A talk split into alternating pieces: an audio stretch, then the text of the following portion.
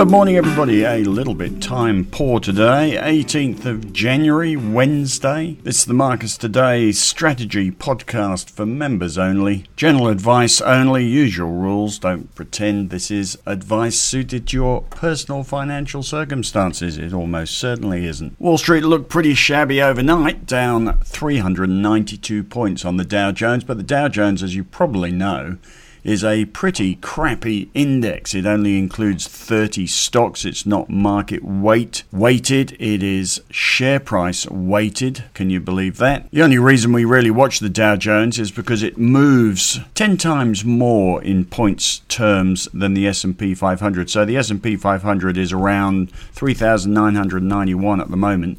The Dow Jones is 33,911. So it's 10 times bigger on the numbers. So when it moves, you get a better feel for the move. So the Dow Jones down 392 points is a bit easier to identify the magnitude of the dip or the rise compared to the S&P 500, which was down 8 points. So the reason we use it is common custom, but it is a pretty rubbish index. And overnight, Goldman Sachs is one of the Dow Jones constituents, and they had results and dropped 6%. So the Nasdaq dropped 1.44, sorry, the Dow Jones dropped 1.44%, but really it was a one stock wonder. The rest of the market did okay. In fact, Morgan Stanley was up 5% on their results. Net result, the Nasdaq was up a little bit, 0.14%, and the Nasdaq was down 0.2%. So a bit of a Dow Jones aberration overnight.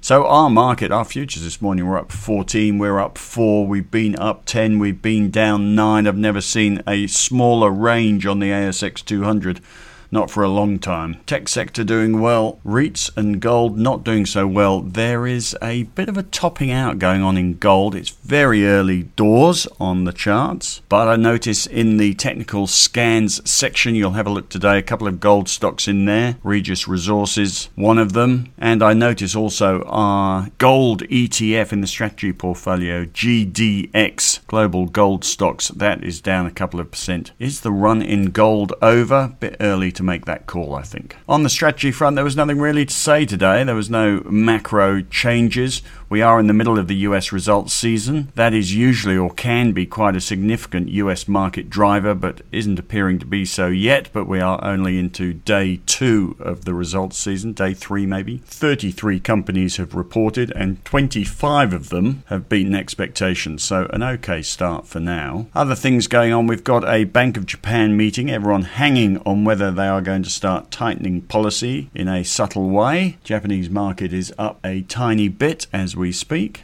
Davos or the World Economic Forum, if we're talking about that, then there really is nothing going on. That is going on in Switzerland this week. There will be a few Fed officials and also Christine Lagarde and an IMF chief speaking this week. Possibly got some economic commentary for us. But otherwise, not too much going on. Oil price was up 3% overnight, about the only interesting thing, although the energy sector is unchanged today. Bond yields keep coming off, that's good. So, quite happy with our current stance in the strategy portfolio, which is fully invested. We recently added that Asia Technology Tigers ETF. Hasn't made us any money yet, but you'll notice all the shenanigans about strategic stakes being taken in Alibaba and the bottoming generally in Chinese technology stocks. So, happy with that focus on the FOMC meeting February 1st and RBA meeting less important on February 7th. I've written a piece in the strategy section today called When Do I Sell Resources? Have a read of that. I've had a couple of emails saying, When do I sell BHP? And another one, When do I sell Rio? Have a read of that section. That will answer the question for you today. It's got a little bit of education about resources stocks and in particular something I've talked about before, which is a bit of a fund manager's secret, which is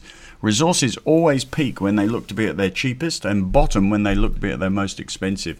And if anyone ever says to you, you can't sell them, they're on a PE of 10 and a yield of 8, then they simply don't understand resources. Resources will move on a daily basis depending on commodity prices, particularly the iron ore price for Rio and BHP. And they don't care what PE or yield they are on. If the iron ore price tops out, they top out. At the moment, there is no technical reason, which is about the only guide you've got to these stocks at the moment. There is no technical reason to say sell, but clearly we are closer to a selling point than we are a buying point. What will trigger it, I don't know.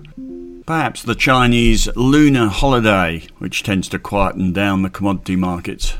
Either way, still holding would be the advice. They've got results coming up, of course. Fortescue on February the 15th, BHP on the February 21st, Rio on February 22nd. Those share prices are up. Fortescue 49% from the bottom a couple of months ago, Rio 37%, BHP 29%. I reckon you can make a living out of trading just one of these stocks and forget the market. BHP, Rio, Fortescue, they're a great combination of low volatility on a daily basis because they're great big stocks.